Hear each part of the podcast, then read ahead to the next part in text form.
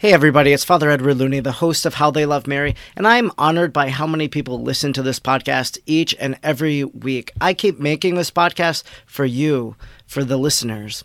I'd like to invite you to a very special opportunity to become a part of the How They Love Mary community through Patreon. You can find it at patreon.com slash how they love Mary.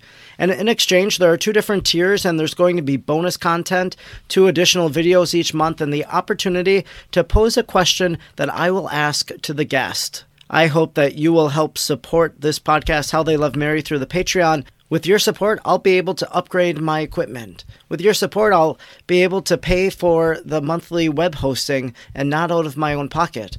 With your support, I will be able to hire a graphic designer to make images so that this podcast may be better known. Thanks for listening, and now on with the show for today.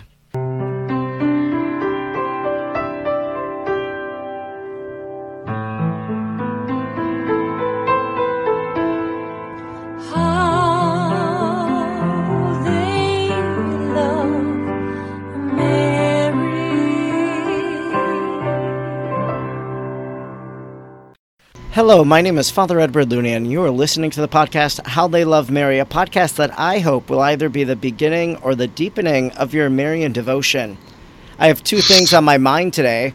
The first is just this past Sunday, we heard in the gospel about the talents that the master gave to the servants. And of course, the talents are a monetary measurement, but also I think that we can look at how God invests in each one of us as created people and to see the talents that He has given us and how He wants us to use our gifts to the best of our ability. That's the first thing on my mind, the talents. And secondly, uh, just the other day, I was talking to a family and one of their kids, and apparently, I learned that Amazon has a Christmas book, and maybe you got one in the mail for your kids. And so uh, the kids went through the book, I'm told, and they circled uh, the different things that they were interested in. For us in Wisconsin, at least, this was like the Mills Fleet Farm uh, toy catalog that you would receive in your mailbox. So now Amazon kind of bringing back other marketing trends. And, anyways, uh, one of the things that this young boy wanted was he wanted a Lego set. And he wanted a Lego set for a car. And not any car, but some sort of car that actually incorporated his name into it. So, Legos, of course, are a fun gift to give to young people for Christmas. Parents give the gifts of Legos, and parents might get annoyed by Legos when they step on them, for example, and then have their foot hurt because of it. Today, we're going to be speaking with John Kramer, and John builds Legos. He builds churches with Legos. He has a project called the Lego Church Project that he has been doing for 21 years, building church replicas and putting them out on display, sharing about them on social media. And today we're going to talk to John about those Legos because, of course, everybody is going to be getting Legos for Christmas and they're going to be doing their creative imagination and He's very creative in all of this and what he does. And so I welcome to the show How They Love Mary, John Kramer. Thank you for having me. Well, John, as I look at your social media presence, I, I became aware of you actually because you followed me on Twitter. And sometimes when I put out a call for guests, uh, you, you've always come up. People have recommended you. And, and so I'm finally happy to get you on the show to talk about the Legos and the Lego Church Project. And on your Facebook page, you describe the Lego Church Project in this way. The Lego Church Project is an annual tradition in which John Kramer builds a massive Catholic parish out of Lego brand building blocks. Each season's build starts around February or March and lasts for about two months.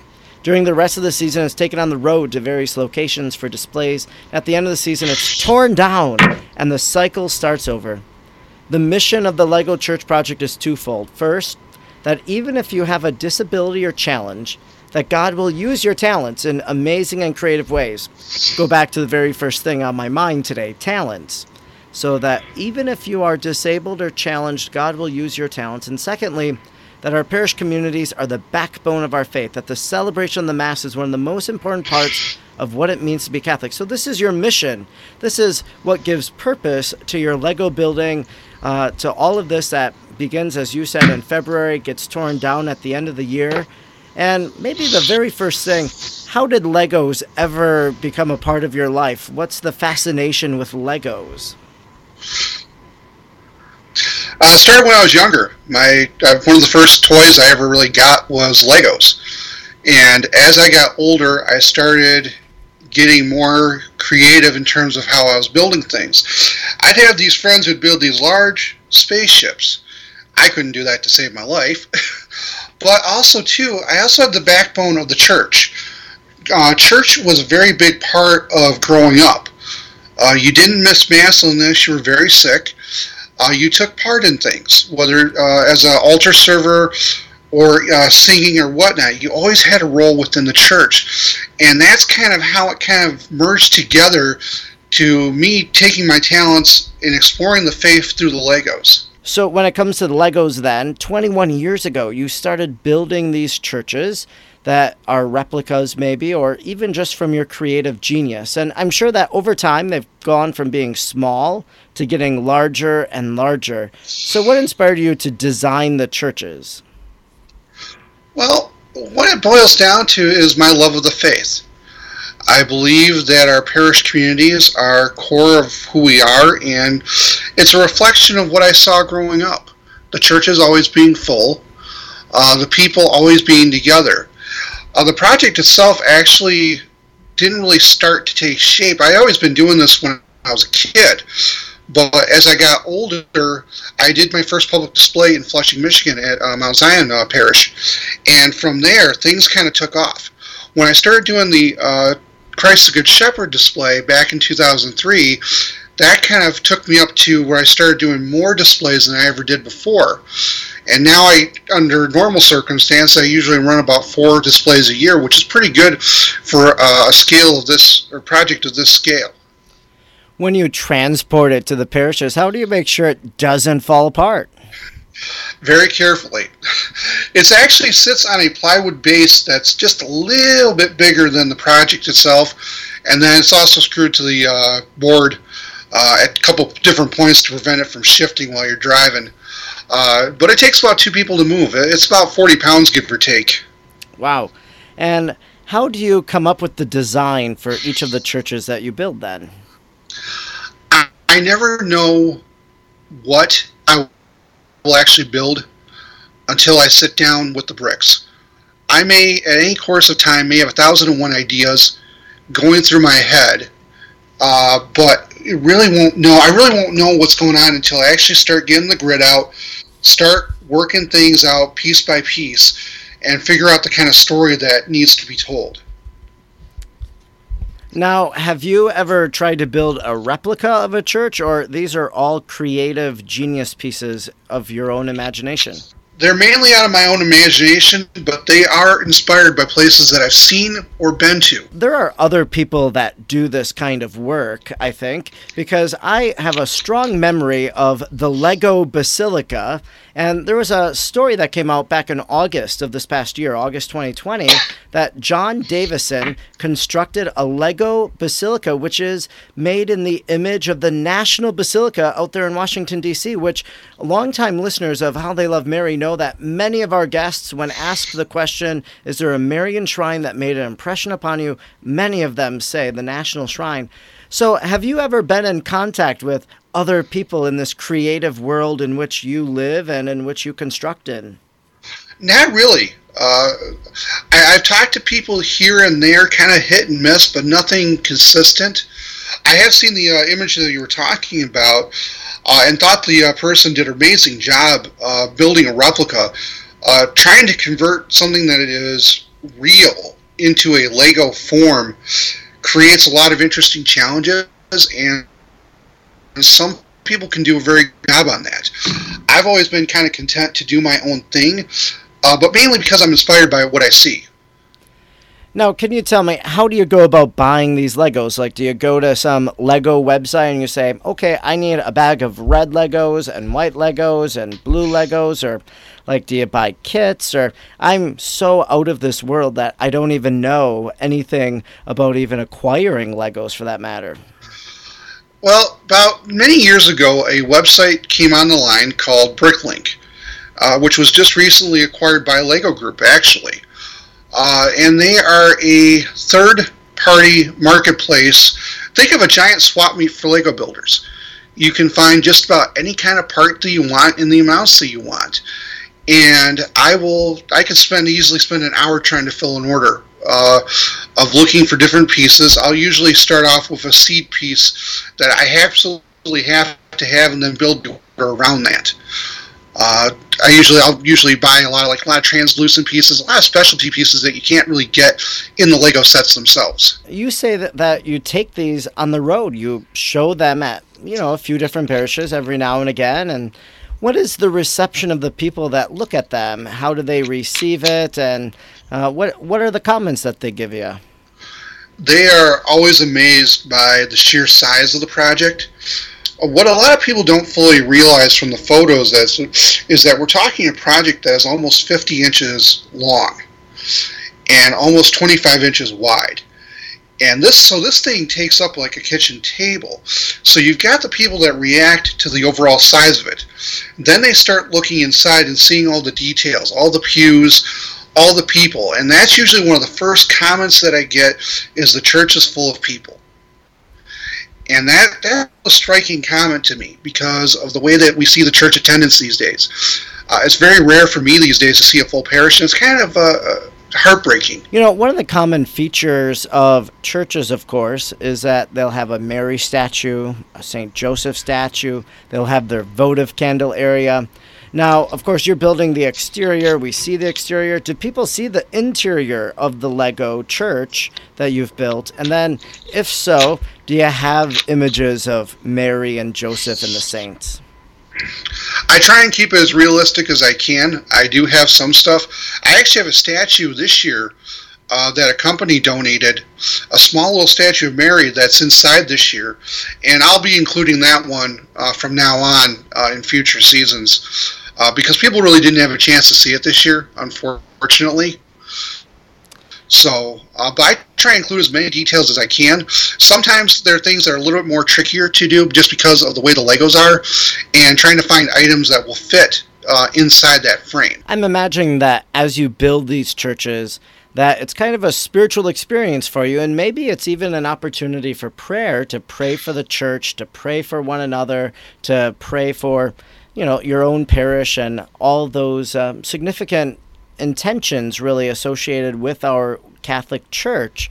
Uh, would that be a fair assessment? Extremely fair. The project is a prayer, a physical prayer, because there's a lot that's always going on, whether it be situations in our world, situations in our own parishes. Uh, I highlight the attendance issue. I highlight sometimes the stress that we have.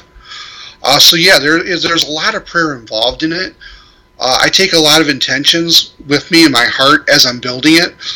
Uh, I could spend countless hours working on it in a typical day. It's and so for me, that really is a way. Well, it's kind of like an iconographer who is they're painting, or as they would say, they are writing the image of their icon. And so they're praying as they do that. And so that's really what you are experiencing as you go through this process. Now, yes. One of the things too that I heard of a few years ago is actually there's like a Lego mass set or something like that from uh, somewhere. I think it's called like the Father Leopold mass set. Is that yes. something you're familiar with?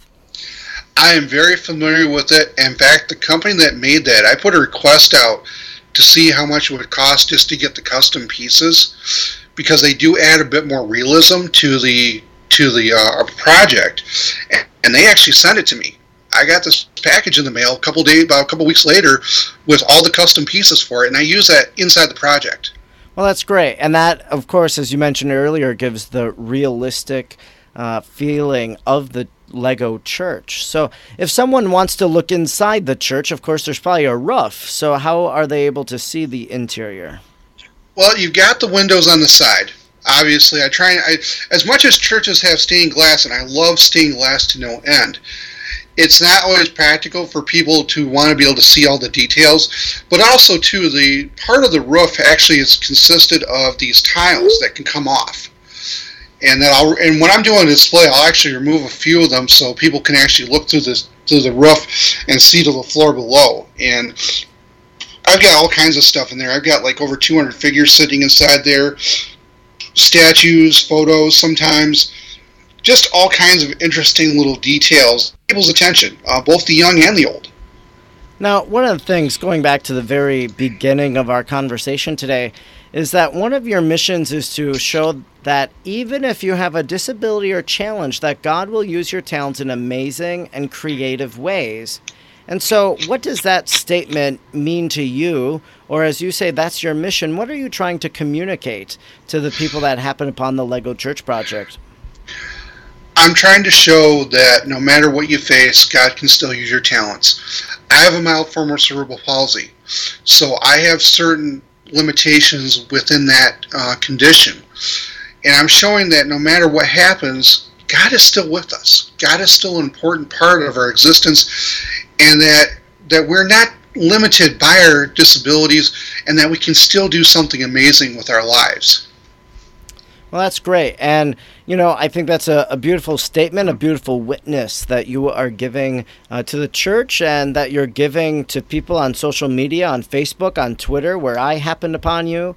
And uh, that speaks volumes that, that, uh, that each of us has been given a gift from God. We discern what that gift is, and then we use that gift. And here you are giving a visible expression of that uh, gift that God has given to you. Yeah, it's been a very important part of who I am to to be able to share my story with others. Well, that's great, and I'm so happy that we were able to talk and to unpack this Lego project because maybe it's going to inspire someone out there to say, "Hey, maybe I could build a little church." And they're going to get out their Legos and they're going to try to design it. I can barely make a gingerbread house, let alone uh, building a Lego church. So uh, I'll leave that to the artists and you know, you could almost be a Lego architect with all the work that you've done. You should have a certificate or something in this. well, it's kind of funny. You talk about being about inspiring people.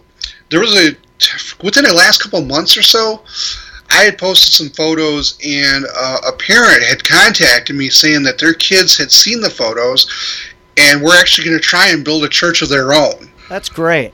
And so, and that's how God is using you. Again, go back to that first point of your mission statement. God is inspiring others through you despite a disability that you have. And so, He's working in you and through you and with you uh, in this project. Yeah, and stuff like that that I love. I love it when people share with me their stories uh, of what's going on in their world. How have I inspired people? And that's always important to me because that kind of helps me out. Uh, it keeps me humble before God above all else, and it, it reminds me of the good work that I'm doing. That's great. Well, we give thanks to God that you said yes when He inspired you to do this 21 years ago, and you see, you think you'll be doing this for the foreseeable future. Oh yeah, as long as God allows me. Well, that's great.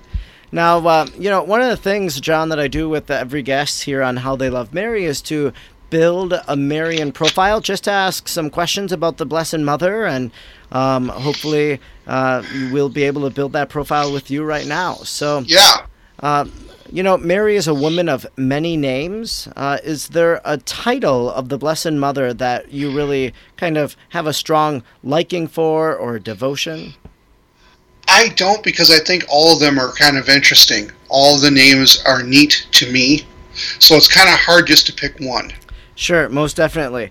And you know, there's lots of Marian sacramentals. We wear sacramentals, we carry them with us. Is there a Marian sacramental that you make use of?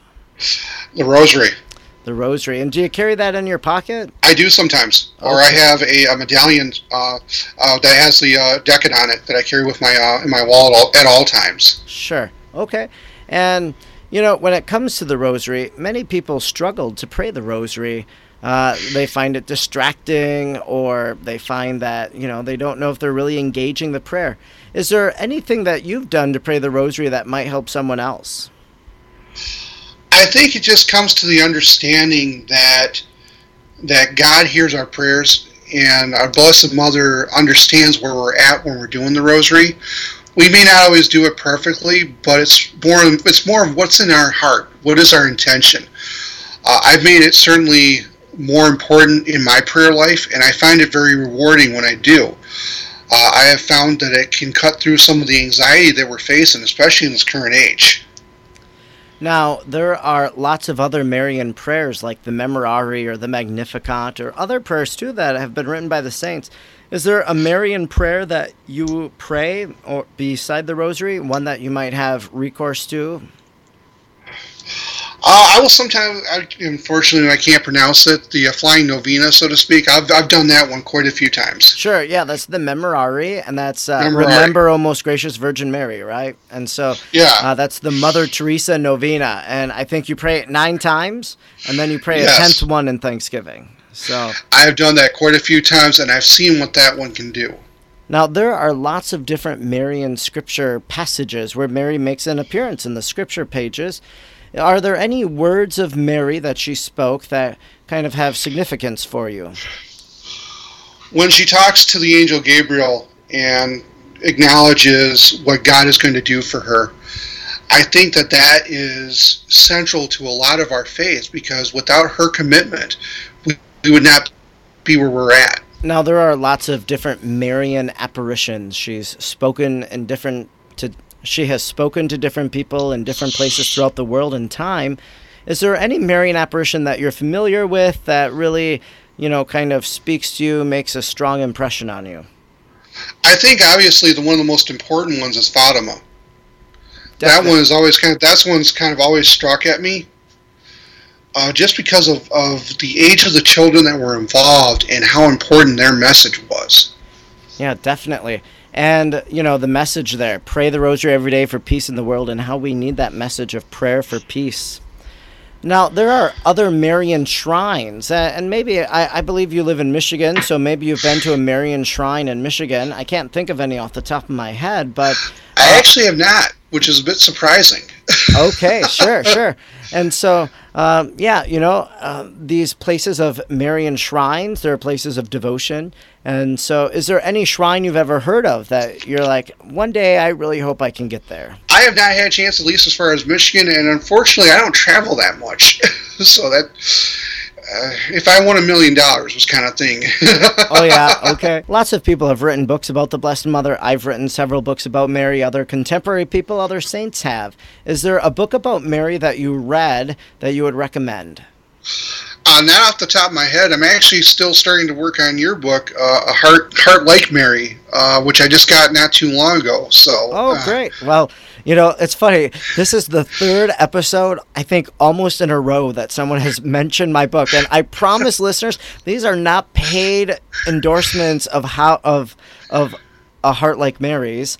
Uh, Actually, it- it was my girlfriend's mom who got it for me. oh yeah, well that's great. So she, so she probably doesn't even know who I am, and now here you are talking with the author of a heart like Mary. So that's great.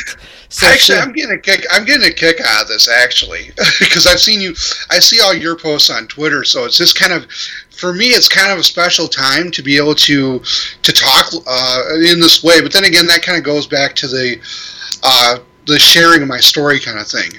Definitely. And, you know, you're called to give witness. And so, through my own writing of the books, that's what I've done. I've given witness to how God has worked in my life. And now, through this podcast, we're, you're able to give witness uh, to how you've responded to God's grace. So, uh, in, in such a beautiful way. Now, lastly, in your Marian profile, I always ask for a Marian song. So, like, when you go to church on uh, on one of those holy days, like Mary, Mother of God, or the Immaculate Conception, uh, is there a song that you hope that you will sing? You know what? I I don't have a specific song, but once again, that goes back to the titles where there's so many songs and so many of them are good. That's right. If you had to pick one, is there one that you hope to hear? Not off the top of my head, Sure, unfortunately. sure. Yeah, some of the classics, of course, are Immaculate Mary or Hail Holy Yeah. Queen, or, you know, probably you like the bread and butter uh, Marian songs. So that's great. Well, John, if people want to learn more about the Lego Church Project, if they want to learn about how God is using you to build these Lego churches, how can they do that? The best place to find me is on Facebook under Lego Church Project. Wonderful. And uh, there you'll find links to uh, his blog, which recounts many of the things he shares on Facebook. And uh, maybe if you're a Twitter user like I am, you'll go and you'll find him over there on Twitter as well. Well, John, thanks so much for joining me today on this episode of How They Love Mary to share about the Lego Church Project and how we make Mary present uh, through her statue in your little church. So, so wonderful Thank to you. talk with you today. Thank you so much.